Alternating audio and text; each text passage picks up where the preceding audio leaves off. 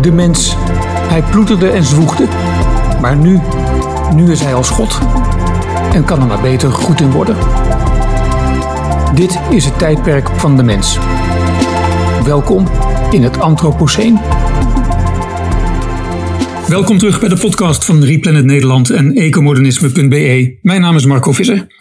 Stel, je bent een goed mens. Je wilt goed doen voor de wereld. Je maakt je zorgen over armoede en ziekte in landen ver weg, over het leed van dieren in de bio-industrie, over de teloorgang van de natuur. Je doneert aan goede doelen. Fantastisch, maar dan komen de vragen. Kan het niet beter? Kan het niet effectiever? En zou je eigenlijk niet wat meer doneren? Daarover gaan we het hebben met Bram Schaper, directeur van Doneer Effectief. Bram, hartelijk welkom. Dankjewel. Ja, fijn om ervoor te mogen zijn. Fijn dat je er bent. Het zijn vast drukke tijden. December is geefmaand, compleet met een evenement ook op 8 december voor de donateurs van Doneer Effectief. Daar kunnen we het straks nog over hebben. Maar Bram, bestaat er zoiets als ineffectief doneren? Ja, dat bestaat inderdaad. Het is opvallend hoe groot de verschillen kunnen zijn tussen een donatie aan een willekeurig goed doel of een donatie aan een onafhankelijk bewezen effectief goed doel. Mm-hmm. Kun je daar een voorbeeld van geven? Van ineffectief doneren bedoel ik nu vooral? Van ineffectief doneren. Ja, dat zijn vooral goede doelen waar je misschien een bepaalde sympathie voor hebt of een bepaalde affiniteit of betrokkenheid. Dat je denkt van, ik heb iets in mijn leven meegemaakt of een naast heeft iets meegemaakt. Aan dat doel wat daar specifiek iets aan doet, daar zou ik aan willen geven. En dus dat redeneert vooral vanuit een eigen behoefte of een deels vanuit een eigen behoefte. Maar de verschillen worden groot naarmate je meer kijkt van wat zijn nou de grotere problemen in de wereld? Je noemt het net in je introductie al een aantal grote wereldproblemen op. En welke goede doelen doen daar iets specifiek aan? Mm-hmm. En vervolgens te kijken van welke wetenschappelijke onderzoeksinstellingen beoordelen die goede doelen dan als meest effectief. En dan daaraan te geven. En dan kom je vaak op een heel ander gebied terecht dan dat je normaal gesproken zou geven. Nee, dat is waar. Ik snap trouwens ook dat jij geen organisaties wil noemen. Ik vind dat zelf ook vervelend. Ik heb zelf eens een keer ik mocht ergens een praatje houden.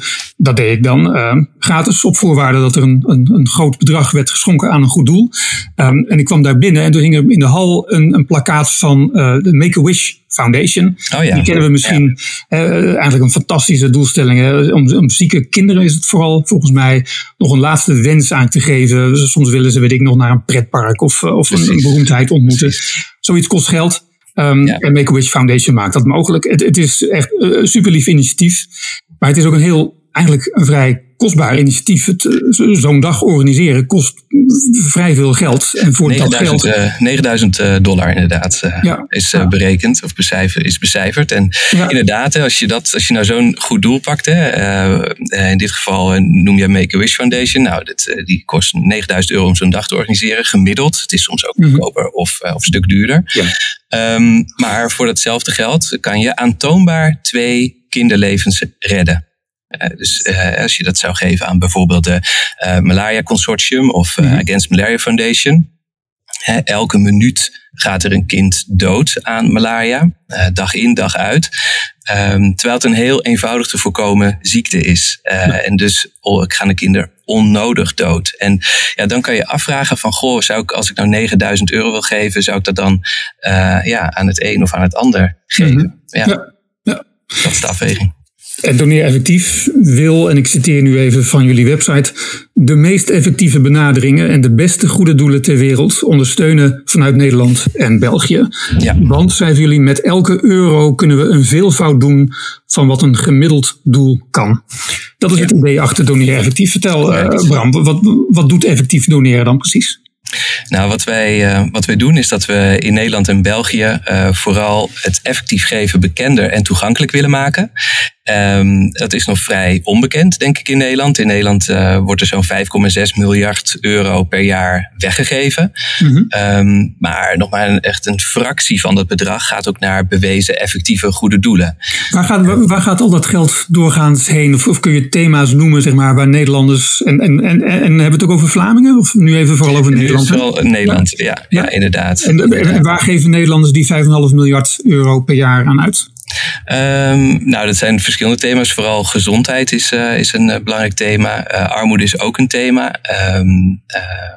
Of natuur en milieu, maar ook de kerk is bijvoorbeeld een belangrijk thema. Ja. Maar wat ik vooral zie is dat het geld wat daarin wordt opgehaald voor het overgrote deel ook in Nederland wordt uitgegeven. En daar begint eigenlijk een eerste denkfout als je wil geven vanuit de gedachte ook effectief goed te willen doen. Mm-hmm. Want Nederland is op zichzelf al een heel rijk land. En heel veel problemen, heel veel oplosbare problemen die levensgroot zijn in allerlei andere landen, zijn in Nederland al lang opgelost. Dus een euro over de grens uitgeven, bijvoorbeeld in Sub-Sahara-Afrika, is per definitie al een enorme effectiviteitsstap die je zou kunnen doen. Ja. Dan dat je in Nederland je geld weggeeft. Ja. En ook mensen kijken natuurlijk niet alleen maar naar effectiviteit. Als ik even naar mezelf dan kijk. Ik heb in mijn naaste omgeving te maken met de ziekte van Alzheimer. En dan vind ik het prettig om aan de vereniging Alzheimer te geven. Wetend dat zij hulp kunnen bieden. En ook wetenschappelijk onderzoek overigens proberen te financieren. Ja.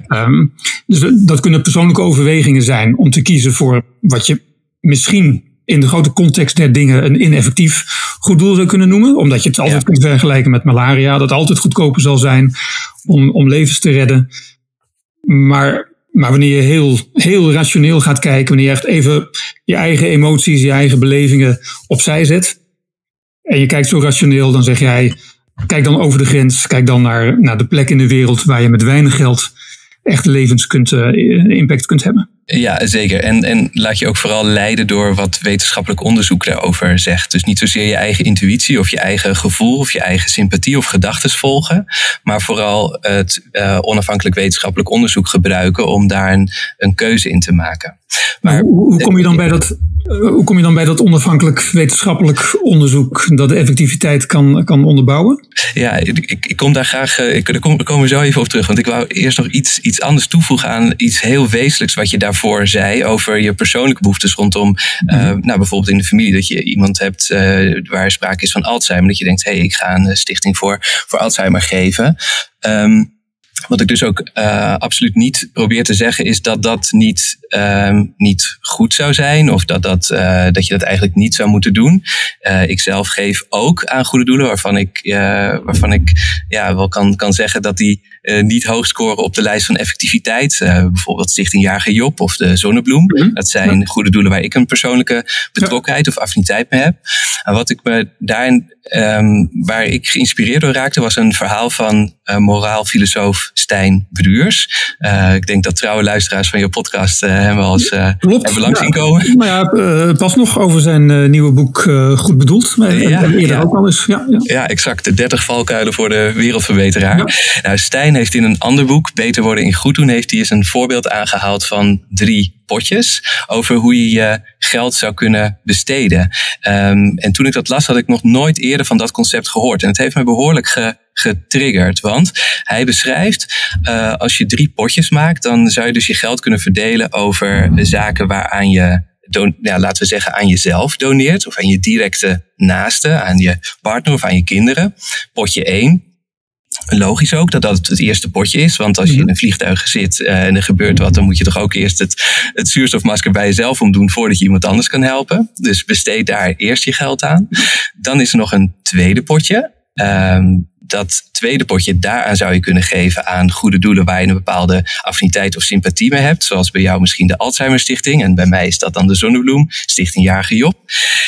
En dan is er nog een derde potje. En veel mensen weten niet dat er een derde potje bestaat. Ik wist dat een paar jaar geleden ook nog niet. En dat derde potje, dat is een potje waarin je geld geeft aan goede doelen waarin aantoonbaar het meeste impact maken voorop staat. Waarmee je aantoonbaar grote wereldproblemen kan helpen oplossen. Of het dan gaat over klimaatverandering, of het dan gaat over dierenwelzijn, of over armoede en gezondheid in de wereld.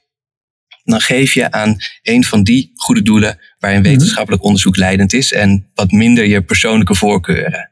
En de kunst is denk ik dat men weet dat er 3 verschillende potjes zijn en op die manier ook dat kan verdelen. Mm-hmm. Ja.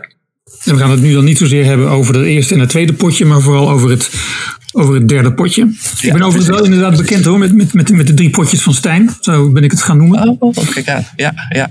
Maar ik ben het eerste potje ook wel wat ruim gaan nemen. Dus een aantal vrienden van mij die een Substack kanaal hebben.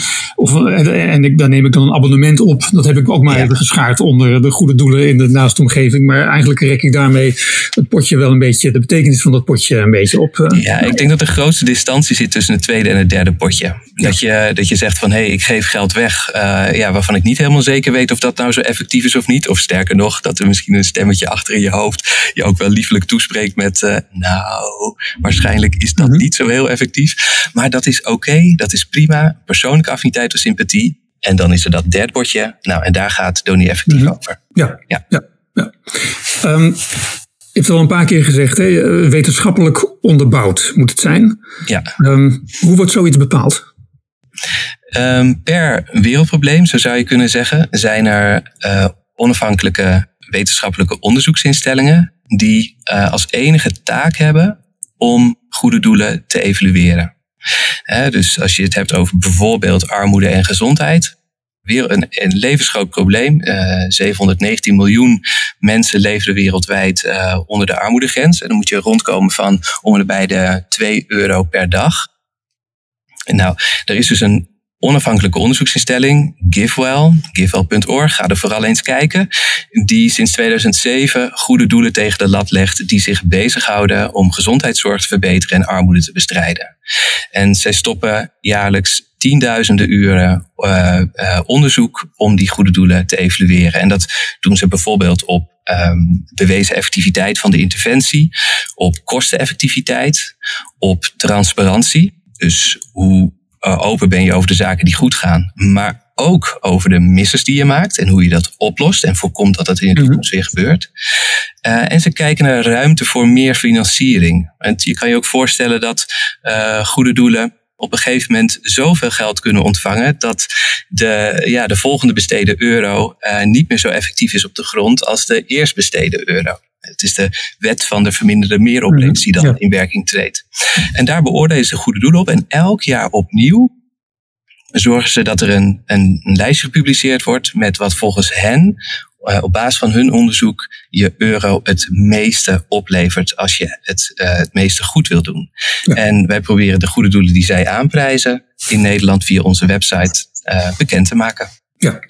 Ja, ik geloof dat de organisaties die daar vaak uitspringen, hè, Against Malaria Foundation is zo'n organisatie die malaria-netten verspreidt.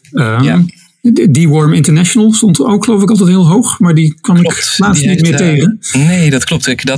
Dat is eigenlijk zo mooi van effectief geven, dat per jaar kan verschillen. Helaas, zeg ik er nadrukkelijk bij, is Against Malaria Foundation een evergreen. Ja. Dus dat probleem is nog niet de wereld uit. Hoewel er ontzettend hard aan wordt gewerkt. Ook in preventieve sfeer. Hè. Er worden ook vaccins ontwikkeld om te kijken of we malaria voorgoed de wereld uit kunnen krijgen. Maar zover is het nog niet. Maar bijvoorbeeld Evidence Action is dan een effectief goed doel die ontwormingstabletjes uitdeelt. Die behoort op dit moment niet meer tot de absolute top, maar zit daar vlak onder. Dus per jaar kan dat verschillen, die effectiviteit. Ja. Dat is juist zo mooi. Ja. En op de website van Doneer Effectief worden dan de top 3 doelen ongeveer genoemd. Soms 4 volgens mij. Ja, ik vind dat toch wel mooi hoor. Ik was ook helemaal niet bekend met een organisatie Strong Minds. Ja. Die vrouwen in, volgens mij, Afrika helpt. Jij kan het beter vertellen dan ik. Met klachten rondom, die wij depressiviteit noemen. Hè? Dat klopt. Depressiviteit is in grote delen van Afrika een levensgroot probleem en extreem onderbelicht. Dus er is totaal geen geestelijke gezondheidszorg daar. Maar zodra je dus last hebt van depressieve klachten of wel echt depressief bent, dan is het dus ook wordt er helemaal niet meer naar je omgekeken. En dat heeft enorme gevolgen voor het gezinsleven, voor productiviteit, voor arbeidsparticipatie. Terwijl er heel eenvoudige manieren zijn om daar op een goede manier mee om te kunnen gaan. Dus dit is dan specifiek voor vrouwen ingericht met meerdere praatgroepen onder begeleiding, waarin 80% na enkele maanden al verbetering ziet. En dat wordt ook doorgemeten dat dat blijvende verbetering is en niet een eendagsvlieg. Ja. Dus die staat ook op onze website. Ja. Het grappige trouwens, Marco, jij zegt van ik kwam dus ook goede doelen tegen die ik niet kende. En dat is wel iets wat we vaak terug horen bij Doneer Effectief. Als ik met donateurs spreek van, jullie hebben dan 10 doelen in totaal op jullie website staan. Maar ja, ik ken er niet één van. En dat is soms, lijkt dat verbazend, maar eigenlijk is dat heel logisch. Want mondiaal zijn er 100.000 goede doelen.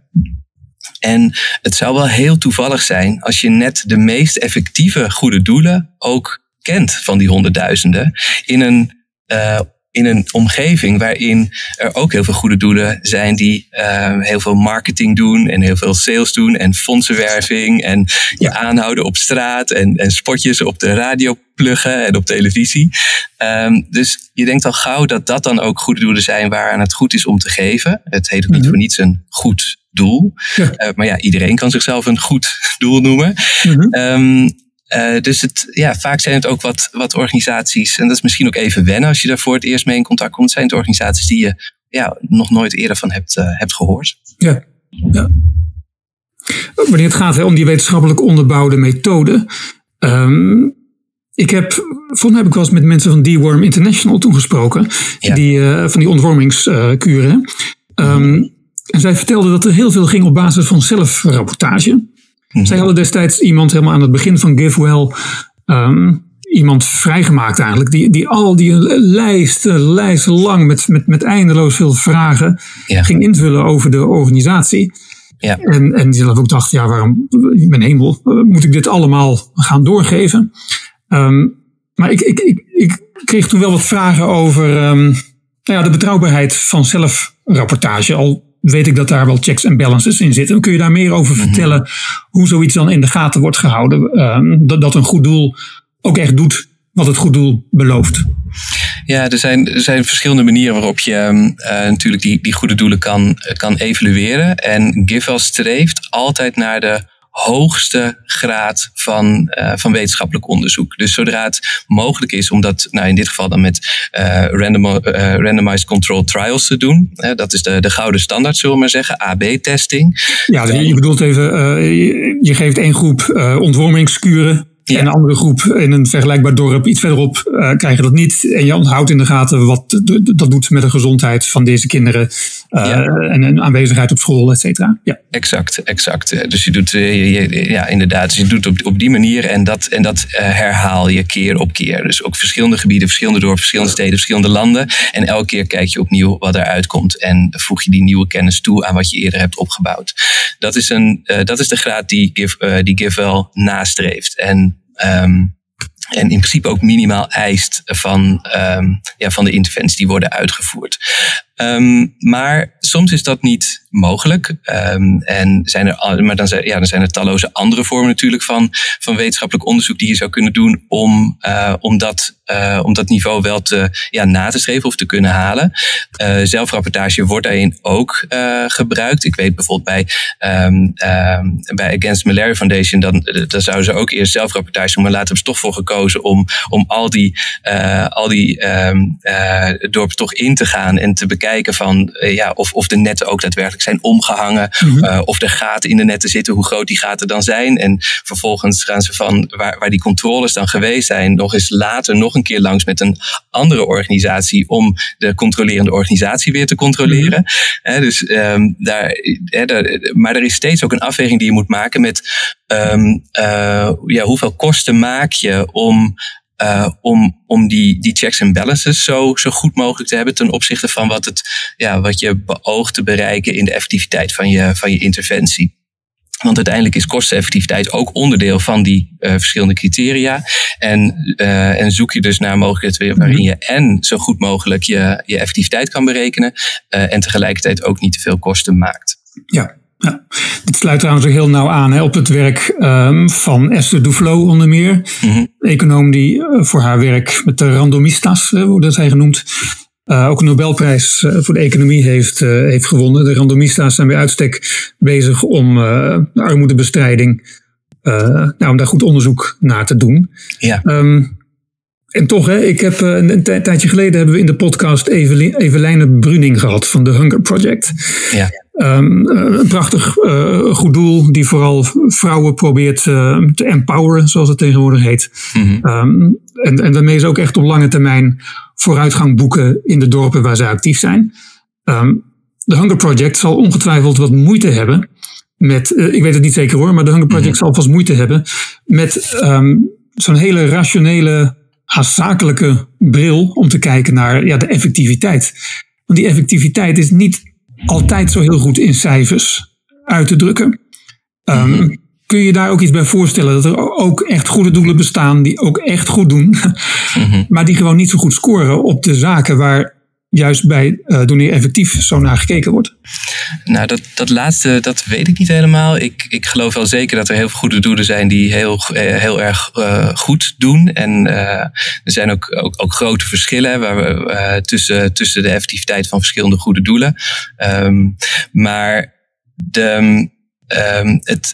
het kan inderdaad zo zijn dat een wijze van onderzoek doen, gewoon niet helemaal, helemaal perfect kan berekenen wat de effectiviteit is. Hè. We hebben het nu vooral over armoede en gezondheid gehad, maar als je het bijvoorbeeld hebt over klimaatverandering of dierenwelzijn, is het veel ingewikkelder. Daar kan je helemaal niet met randomized control trials checken of een bepaalde interventie, hoeveel CO2 je daarmee uit de lucht hebt gehaald of voorkomen dat het de lucht inging.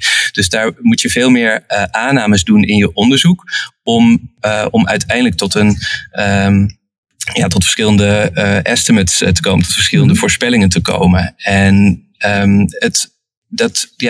daar moet je ook open en transparant over zijn, wat dus de tekortkomingen van je onderzoek zijn, maar dat het je beste inschatting is in het veld van goede klimaatdoelen, bijvoorbeeld, wat dit specifieke goede doel zou kunnen doen. En als je dan gaat naar de Hunger Project, ik ken hen niet precies, maar als zij echt oprecht de ontvanger centraal stellen, en dat geloof ik op voorhand al, en heel graag daarop zouden willen verbeteren, dan is het misschien ook juist heel interessant om eens in contact te treden met die onafhankelijke onderzoekende instellingen, om te kunnen bekijken van, goh, wat zouden we in onze manier van werken kunnen aanpassen of kunnen verbeteren, om toch aantoonbaar meer impact te kunnen maken. Ik denk dat je, als je jezelf als goed doel ook heel serieus neemt op dat gebied, dat je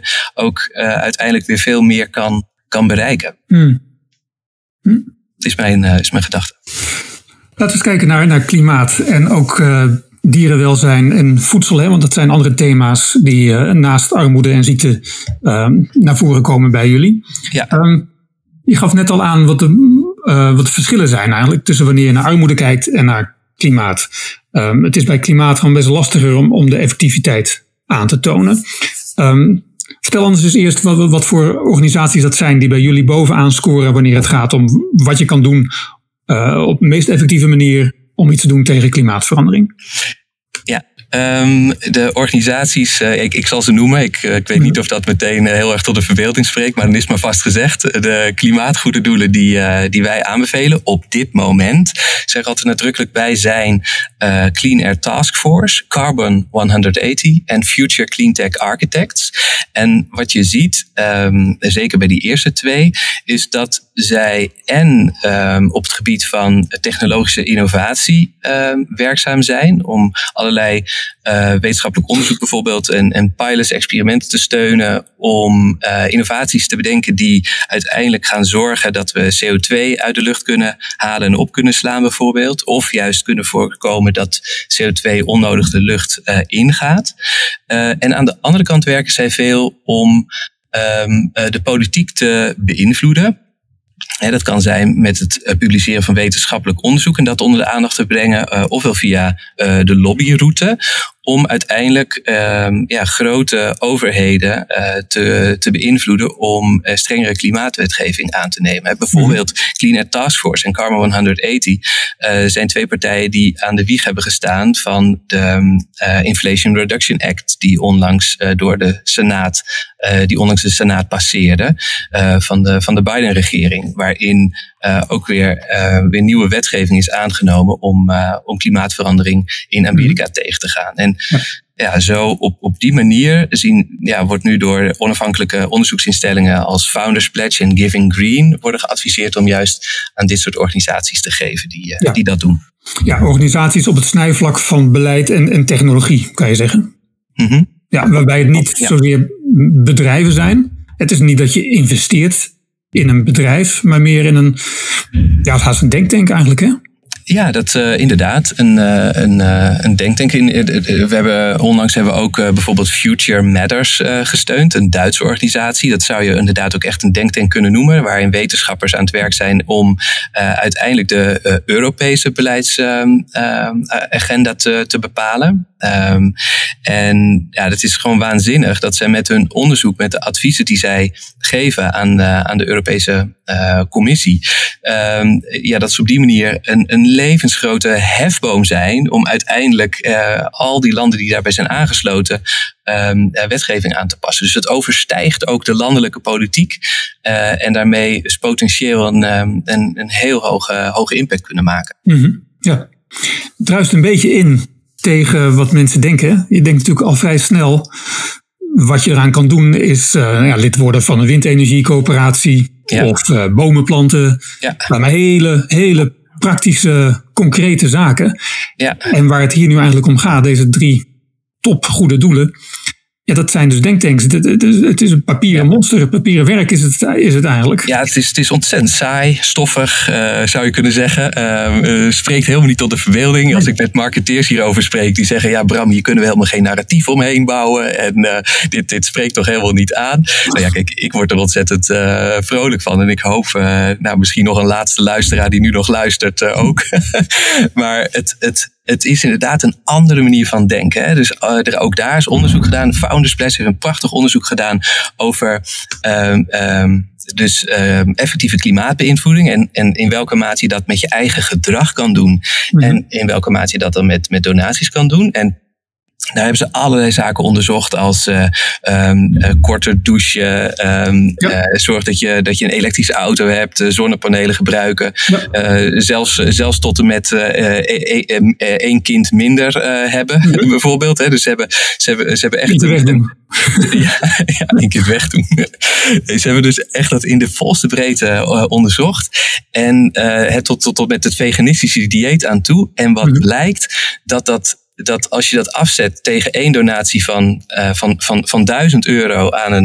aan een van de meest effectieve klimaatdoelen, dat de staafdiagram met al die handelingen die je zou kunnen doen, gewoon nauwelijks van de x-as af omhoog komt. Mm-hmm. En dat is ontzettend belangrijke wetenschap. Want dat betekent dus dat je 10 tot 100 en soms zelfs nog wel meer keer effectiever kan zijn als je 10, 100, 1000 euro aan een effectief klimaatdoel geeft, in plaats van dat je dus je hele leven ombouwt. En dan moet ik er meteen bij zeggen dat ik nu niet propageer dat je je papier bij het kleinchemisch moet gooien, of dat je de douche onbeperkt aan kan hebben staan op 40 graden. Maar het is wel belangrijk, ook hier weer potje 2, potje 3, dat je je niet alleen laat leiden door wat je zelf denkt wat goed is in termen van gedrag. En je plastic zakje gaan recyclen, dat is hartstikke goed. Maar als je echt impact wil maken, op het gebied van klimaatverandering, ja, doe dan een donatie aan een effectief klimaatdoel. Ja. Het is wel grappig hoor, om toch die overeenkomsten te horen met wat dan het ecomodernisme is gaan heten, hè, waar we met Replanet voor staan. Ja. Dus ook niet de meest aaibare acties uiteindelijk, maar wel de meest effectieve acties. Hè. Dus zonnepanelen en windmolens zien er fantastisch uit op foto's. En die kunnen je een heel goed gevoel geven. Ja. En een kerncentrale is natuurlijk een onooglijk lelijk ding met zo'n schoorsteen en soms nog zo'n koeltoren ernaast. Ja. Ja, het is vreselijk. Je ziet trouwens ook op jullie website bij Clean Air Task Force een soort fabriekinstallatie met allemaal schoorstenen waar er komt witte rook uit. Dus misschien is het water dan. Ja. Maar het is niet het meest aantrekkelijke plaatje. Het is niet waar je het eerst aan denkt. Maar het kan toch zomaar wat effectiever zijn inderdaad. Ja, en je zegt wat effectiever zijn, maar dat onderzoek stapelt zich op dat het niet meer wat effectiever is, maar dat het echt extreem grote verschillen zijn. En inderdaad, we moeten even dan over de drempel heen stappen van goh, ik kom nu in een wereld waarin het wat misschien stoffig of saai of viezig klinkt, maar uiteindelijk wel voor de aarde het meest bijdraagt. En dat is waar we voor staan. Ja. Ja. Nou, en als het gaat om dierenwelzijn en voedsel met Replanet voeren wij een campagne onder de naam RebootFood.org. We zijn onderdeel van een internationale organisatie. Met Reboot Food hebben we trouwens ook samengewerkt met de Good Food Institute, die bij jullie als een van de goede doelen naar voren komt. Nou, laten we daar zo straks nog even op terugkomen. Ja. Maar het is grappig dat wij dus het pleiten van een transitie van veeteelt naar precisie, fermentatie. Daar hebben we ook eerder een podcast over gehad met de Boersma. Ja. Het is niet het meest aansprekende thema. Veel mensen denken toch al snel, maar dan moeten we naar biologisch vlees bijvoorbeeld. Ja. Maar dat is natuurlijk nog altijd vlees. Dat is nog altijd een inbreuk op het dierenwelzijn natuurlijk. Zeker. En er is veel meer land voor nodig. Er is veel meer land, precies. Dat is een ander verhaal. Ja. Juist wanneer je je eiwitten haalt uit reactorvaten eigenlijk, waar micro-organismen worden klaargestoomd, kan je enorm veel land teruggeven aan de natuur. Maar dat is ook weer, wij worstelen ook wel eens, hoe breng je nou zo'n verhaal goed over op een positieve manier? Je hebt een soort aaibaarheidsfactor nodig. Ja, die nog wel eens ontbreekt wanneer je met een rationele bril naar dit soort thema's kijkt. Herken je dat? Ja, zeker. Jij noemde net biologisch vlees dan. Ik ben zelf een plantaardig eter. Dus ik eet zelf überhaupt geen vlees meer. Maar ik kocht wel totdat ik het boek van Stijn Beduurs las over de 30 valkuilen voor de wereldverbeteraar, over het hoofdstuk wat over biologisch voedsel gaat. Ben ik ook gestopt met biologisch groente en fruit kopen bijvoorbeeld. Dus het is wel interessant en ik denk ook dat dat een beetje de kunst is van ons. Ja, onze kijk, dat je ook bereid bent om te leren en je mening aan te passen als er nieuwe kennis zich opdoet. En dat geldt ook in de wereld van effectief geven, dat daarin de onderzoekers stapelen zich op en met voortschrijdend inzicht proberen we steeds de beste goede doelen podium te geven. Waarvan inderdaad Good Food Institute er één is. Ja. Ja, want vertel eens over de Good Food Institute en ook over, wat is er die andere, de Humane League volgens mij, hè? Ja, inderdaad. Nee. Hier hebben we twee doelen die we de ruimte geven. Humane League die zit wat meer op beleidsaanpassingen. En voor een deel steunen zij zelfs ook effectief activisme. Dat in sommige situaties ook zoden aan de dijk zet om beleid te beïnvloeden. Good Food Institute, dat mag ik eigenlijk niet zeggen. Dat is dan mijn persoonlijke favoriet. Dus een soort potje 3. Wat ook is een beetje wat in potje 3 dan toch in potje 2 is verdwaald geraakt. Wat zij doen vind ik echt mega aansprekend. Omdat zij wetenschappers en chemici en laboranten over de hele wereld met elkaar in contact stellen om het voedsel van de toekomst te ontwikkelen. En daar een enorme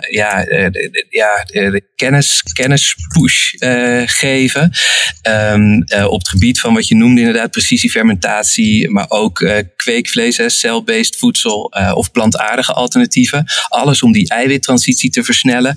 En daarin is het natuurlijk heel verleidelijk als je inderdaad kan zorgen dat er een alternatief product op de markt komt wat dezelfde kwaliteit heeft of zelfs smaakvoller of beter is voor dezelfde prijs of goedkoper, dan creëer je vanzelf een kantelpunt in de maatschappij waarin het heel logisch wordt om voor dit alternatief te kiezen, waarin er geen dieren meer nodig zijn om dat ook om ook in onze voedselvoorziening te voorzien. En het grappige is dat Good Food Institute en dan stop ik met mijn warme pleidooi hoor, maar het grappige is dat de Good Food Institute dus niet alleen extreem veel impact heeft op dierenwelzijn, maar ook op klimaat. Omdat juist door die verandering in die hele voedseltransitie kan je massa's land, en dat kan zomaar 80-90% van wat we nu gebruiken aan landbouw, akkerbouw, kan worden teruggegeven aan de natuur. Wat een enorm effect kan hebben op hoe we eigenlijk de aarde weer herstellen van wat we in de afgelopen decennia met elkaar aan het kapotmaken zijn. Ja. En daarin spelen zij echt een leidende rol op dit moment. Ja. Wat ik ook wel mooi vind, jullie zoeken niet alles zelf uit, maar vertrouwen op de kennisinstituten die er al zijn. Hè. We noemden eerder GiveWell, die natuurlijk heel goed is op het gebied van armoede en gezondheid. Ja. De Founders Pledge noemde je net. Misschien wil je daar iets meer over vertellen, want Doneer Effectief volgt dus eigenlijk de adviezen van de Founders Pledge wanneer het gaat om wat je het beste kunt doen tegen klimaatverandering en volgens mij ook Giving Green. Ja, Giving Green. Ja, Founders Pledge en Giving Green. En bij dierenwelzijn en de voedseltransitie volgen we Animal Charity Evaluators. Ja. En het klopt inderdaad, wij zijn een stichting hier in Nederland, maar we hebben niet de capaciteit, en trouwens dat streven we ook helemaal niet na, om al dat wetenschappelijke onderzoek wat die kennisinstituten doen, om dat vergelijkbaar te doen of te reproduceren of beter te doen. Nee, die organisaties zijn er al. Daar werken specialisten, wetenschappers die daar helemaal op toegespitst zijn. En we laten ons door hen informeren in wat op dit moment het beste is wat we onze donateurs kunnen geven. Wat we onze donateurs kunnen bieden. Ja. Dus Founders Pledge in dit geval, om terug te komen op je vraag, is een kennisinstituut eigenlijk gedreven door, hoe moet ik het zeggen, bedrijfsoprichters die bijvoorbeeld besluiten dat een 1,5 of 10%, bij Founders Pledge is volgens mij 10% van hun winst willen wegschenken aan de meest effectieve goede doelen. En Founders Pledge doet ook meer dan klimaat alleen. Ze kijken ook nog in andere, ze pakken ook andere problemen aan. Maar wij gebruiken hen vooral om onze klimaatdoelen te evalueren. En Giving Green doet dat soortgelijk. Is niet specifiek in het leven geroepen voor bedrijfseigenaren. Maar evalueert wel specifiek dan klimaatgoede doelen voor een groenere wereld. Ja. En voor de helderheid, wanneer je doneert via Doneer Effectief, die donaties gaan rechtstreeks naar de goede doelen. Hè? Dus voor zover jullie salarissen hebben, want jullie werken met veel vrijwilligers. Ja, worden die betaald uit waarschijnlijk subsidies of andere sponsors, maar niet vanuit de donaties die worden gedaan. Nee, misschien is dat goed om wel te vertellen nog. Dat we zijn op dit moment 2 mensen op onze loonlijst. Dat ben ik zelf en mijn co-directeur. En wij moeten natuurlijk betaald worden. Maar we zijn inderdaad fondsen, familiefondsen, subsidieverstrekkers. En ook grotere filantropische instellingen, ook internationaal. Die weten heel goed wat wij doen. En steunen onze stichting. En die geven feitelijk aan van, goh, geef alsjeblieft die meerjaarbegroting. En dan zorgen wij dat dat gedekt is met elkaar. Zodat wij ook naar onze donateurs kunnen blijven zeggen dat we onafhankelijk zijn. En dat je dat ook 100% van de donatie die je via ons doet, ook bij dat effectieve goede doel terechtkomt. We romen niets af om onszelf in stand te hoeven houden. En dat willen we ook niet doen. Juist omdat we onafhankelijk willen kunnen adviseren. Mm-hmm. Dus ja. Op die manier hebben we dat gedaan. Ja. En misschien is het ook goed om nog iets anders nog toe te voegen daarin. Want we hebben het nu vooral gehad over de goede doelen die we steunen. En die kan je terugvinden op onze website per wereldprobleem. Maar we bieden ook per wereldprobleem een fonds aan. En dus als je bijvoorbeeld een specifieke voorkeur hebt om goed te doen voor armoede en gezondheid, of voor het klimaat, dan kan je naar het fonds Armoede Gezondheid of het fonds Klimaat toe gaan en doneren aan dat fonds. En dat werkt eigenlijk exact hetzelfde als dat je bijvoorbeeld zou fonds beleggen. Wij kijken dan elk kwartaal met die onderzoekende instantie naar hoeveel geld er is opgehaald in dat fonds. En dan bekijken we gezamenlijk van waar in de wereld, bij welke organisatie rendeert op dit moment dat geld het beste. En dan kan het zomaar zijn dat het een keer niet naar Against Malaria Foundation gaat, of een keer niet naar Good Food Institute, of een keer niet naar Clean Air Task Force of Carbon 180, maar een totaal ander project of doel, wat op dat moment in de wereld volgens die onderzoeksinstantie het beste is om aan te geven. Ja. En daarmee en dat zien we ook, dat onze donateurs het overgrote deel kiest ook om te doneren aan die fondsen. Want dan weet je elk kwartaal opnieuw dat er dat het je de beste plek op aarde krijgt. Ja. En daar word je ook over geïnformeerd.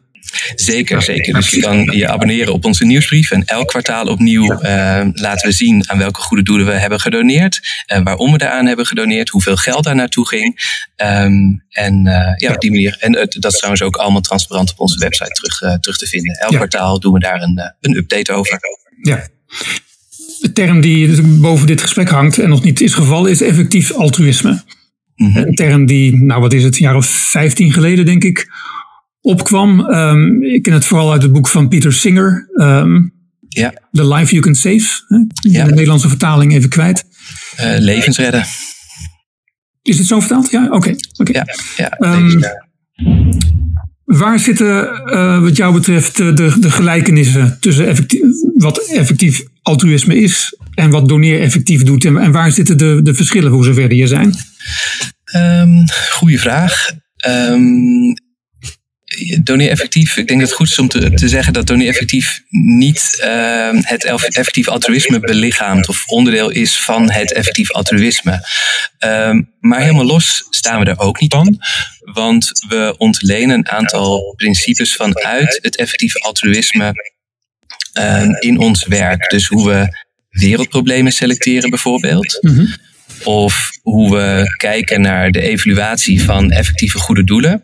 Daaraan gebruiken we de principes en criteria die ook binnen die effectief altruïsme stroming gebruikt wordt. En een effectief altruïst, zoals ik het begrijp, zijn mensen die zichzelf de vraag stellen: hoe kan ik met mijn beperkte middelen, zoals tijd en geld, zoveel mogelijk goed doen? En vanuit die vraagstelling gaan wij ook te werk in termen van hoe kan je dan met je geld het meeste goed doen? In die zin gebruiken we dus wel principes vanuit het effectief altruïsme, maar staan we er ook los van. We zijn een eigen stichting, een eigen rechtsvorm en werken onafhankelijk van wie ook. Is dat misschien, Bram, omdat er vanuit de beweging van effectief altruïsme toch ook wel een soort moreel beroep is om zoveel mogelijk te geven, minstens 10%, er is ook in Nederland de 10% Club bijvoorbeeld. Zit dat idee erachter, terwijl jullie bij Doneer effectief denken, al geef je €25 bij wijze van spreken, het is welkom. Ja, dat is zeker daar onderdeel van. Ik draag overigens de 10% Club en ook het effectief altruïsme een heel warm hart toe. En ook op de bijeenkomst van 10% Club is Doneer effectief altijd aanwezig om mensen te helpen die meer willen weten over effectief geven. Maar tegelijkertijd is het ook waar dat wij niet een bepaald percentage verwachten dat mensen geven. Dus als we kijken naar onze helpdesk, waarin dagelijks donateurs zich melden met vragen over effectief geven of over hoe ze dat zouden kunnen doen. Daar spreek ik mensen die in de quote 500 staan. meermaals. Die ook zien dat er een derde potje is en willen nadenken over, hoe zou ik die verdeling tussen potje 2 en potje 3 beter kunnen doen? Nou, die geven dan maatwerkadvies. Mm-hmm. Maar een dag later heb ik iemand aan de lijn die in Nederland op de armoedegrens leeft en aan mij vraagt van, ik geef nu elke maand €2 aan een goed doel. Heeft het zin om te veranderen of is het te weinig om goed te kunnen doen?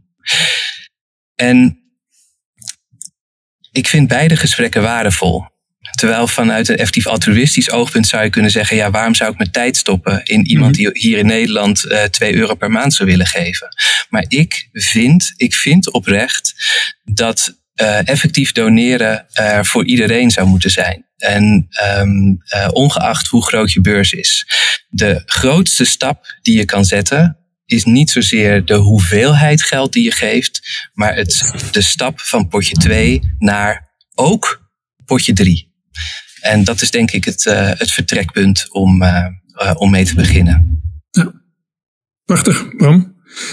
Dankjewel voor dit gesprek. En veel succes in de geefmaand december. Er is ook een evenement op 8 december in Rotterdam. Kun je daar nog iets over vertellen? Ja, dat is nog even bij het sluiten van de markt. Ja, precies. Ja. Ja, dat is prima. 8 december geven we. Doneer Effectief is sinds vorig jaar een stichting geworden. Dus we zijn eigenlijk net iets langer dan een jaar bezig. En in dat jaar hebben we al €1,4 miljoen opgehaald. Het gaat heel erg goed en het gaat hartstikke hard. En dat is fantastisch om te zien. En dat is ook mee te danken aan al die professionals die zich pro bono voor ons inspannen. En met dat mooie team samen hebben we op 8 december een allereerste donateurs-evenement georganiseerd in Rotterdam. En daar gaan we samen met de Universiteit van Amsterdam de topaanbevelingen voor de geefmaand bekendmaken. En dat evenement, we hadden ruim begroten. Over de 100 bezoekers kunnen daar aanwezig zijn. Maar al 6 weken voorafgaand aan het evenement was het al helemaal uitverkocht. Ja. Misschien omdat de kaartjes gratis waren. Maar het is al helemaal uitverkocht. Dus we hebben nu een wachtlijst en die loopt ook op. Dus ja, waarschijnlijk gaan we volgend jaar het evenement herhalen. En het ook groter doen. Maar als er luisteraars zijn die geïnteresseerd zijn, dan kunnen ze zich natuurlijk aanmelden voor dat evenement. Misschien kunnen we een linkje in de show notes zetten. In ieder geval je op de wachtlijst zetten. Dan kunnen we ook bekijken of het nog lukt om dat in te voeren. Prachtig, ja. Nee, ik sluit me daar helemaal bij aan. Kijk vooral op doneereffectief.nl om te zien hoe u kunt bijdragen. En ook meer kunt lezen over de effectieve goede doelen. De naam Stijn Beduurs is een paar keer gevallen in dit gesprek. Hem hebben we eerder gehad in onze podcast, in ons archief. We hebben tientallen gesprekken over een betere, schonere, mooiere wereld. Dus kijk en zoek vooral verder op Spotify, Soundcloud, YouTube of waar u ook podcast luistert. Deze podcast is een samenwerking van Replanet Nederland en Ecomodernisme.be. Bram, nogmaals dank. En dank Roman voor de techniek. Graag tot een volgende keer.